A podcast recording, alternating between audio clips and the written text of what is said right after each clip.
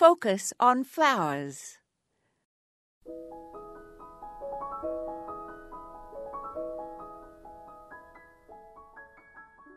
We all love to see hummingbirds hovering over our flowers and near our feeders. They're such a bonus in our gardens and so pretty. However, modern research is showing that no matter how pretty they are, these tiny birds are extremely aggressive. Scientific studies have revealed that aggression is part of hummingbirds' daily life. Their beaks are long and slender and perfect for pollinating flowers, but also for fights between males. They stab each other. Some hummingbirds even have hooked, serrated beaks like a shark.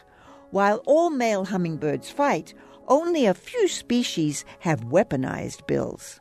All males apparently have a specific territory of flowers that they fight to own.